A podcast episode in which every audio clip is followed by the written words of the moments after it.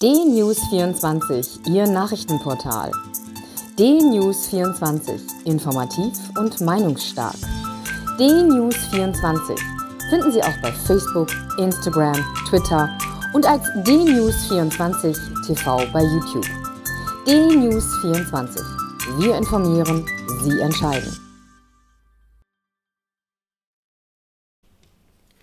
Guten Tag, ich bin Uwe Matthias Müller und freue mich, Sie heute zu einer neuen Ausgabe des Berichtes aus Berlin mit Dieter Hapel begrüßen zu dürfen.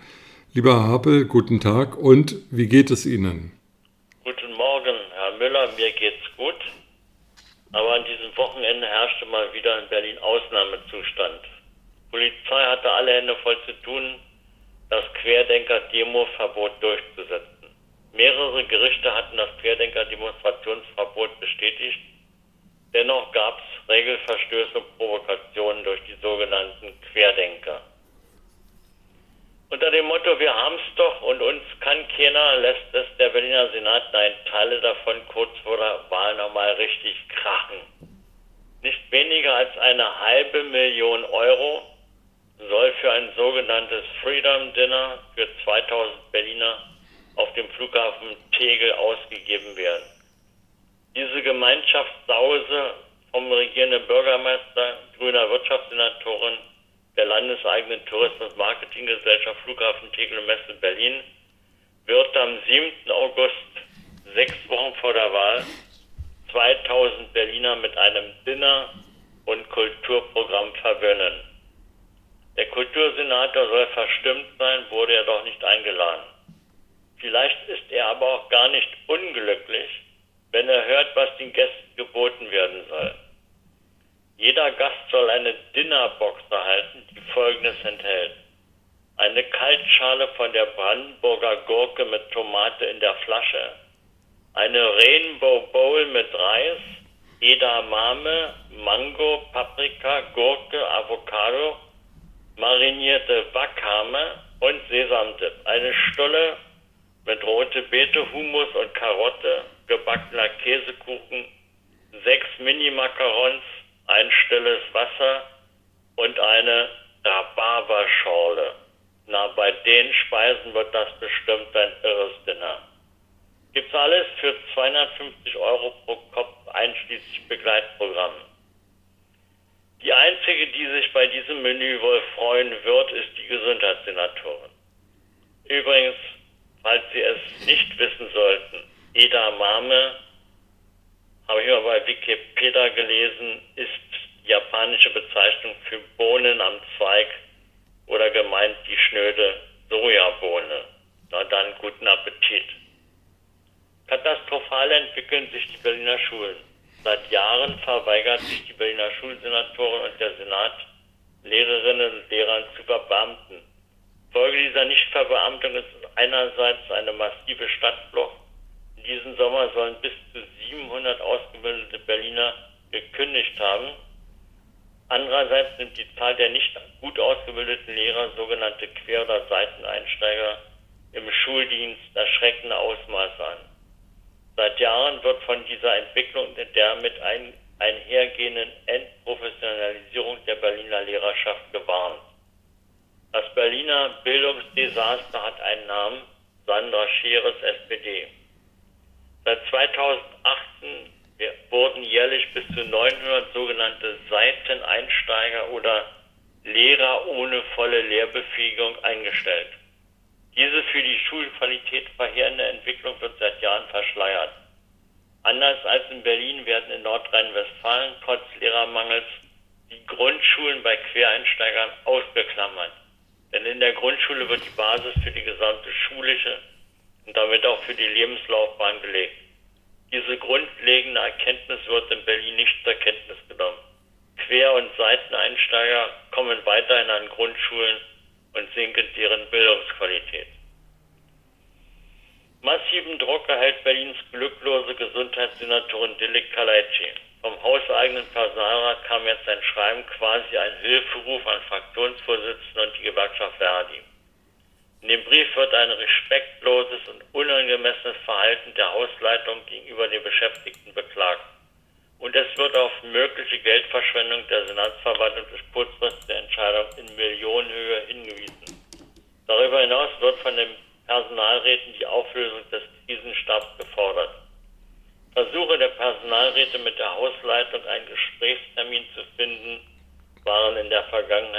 Gescheitert.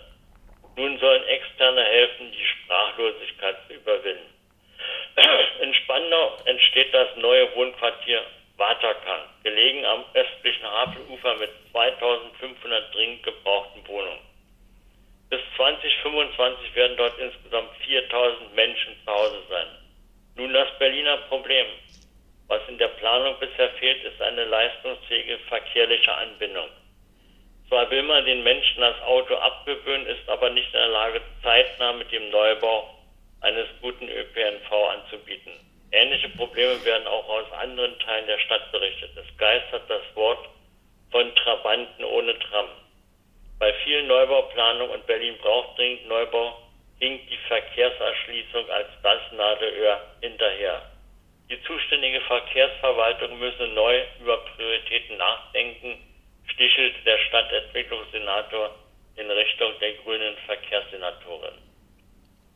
Feiern lässt sich die für gesamtstädtische Verkehrsplanung zuständige Senatorin Regine Günther fröhlich lächelnd anlässlich der Einweihung einer neuen Fahrradzählanlage auf der Straße des 17. Juni vor der Technischen Universität.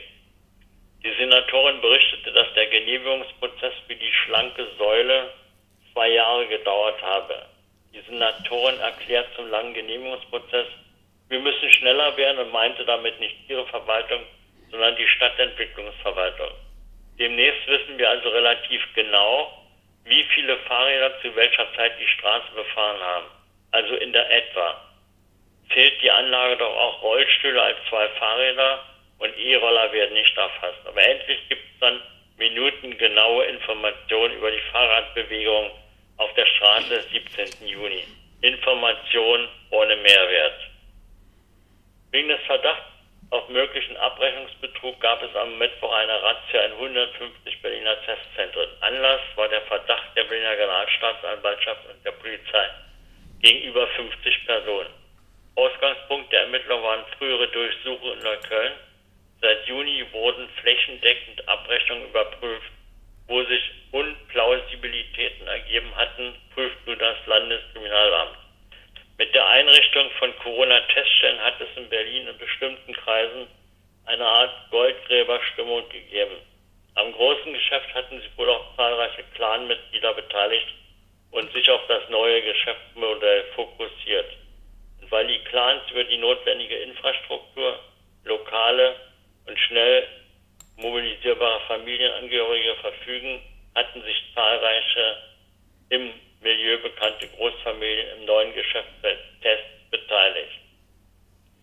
Eine kulinarische Bereicherung in Charlottenburg ist das in der Wielandstraße 38 gelegene Lokal Osmans Töchter.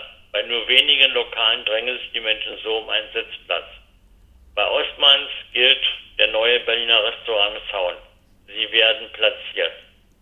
Wenn man platziert ist, kann man sich mit türkischen Leckereien verwöhnen lassen. Ob Osmani, Kebabi oder Shitir haben sie frittierte knusprige Sardellen in Dill, gibt es eine kleine Auswahl türkischer Vor- und Hauptspeisen. Alles sehr schmackhaft und erschwinglich. Osmans Töchter haben täglich außer Montag ab 17 Uhr geöffnet. Herr Müller, macht das nicht Appetit? Das macht Appetit, nicht nur auf Töchter, sondern auch auf Metze, wie die kleinen Vorspeisen auf Türkisch heißen. Ich freue mich darauf, gelegentlich mal mit Ihnen in die Wielandstraße zu gehen und solange zählen wir beide fröhlich die Fahrräder auf der Straße des 17. Juni. Tschüss, schönen Sonntag. Danke Ihnen, bis dann.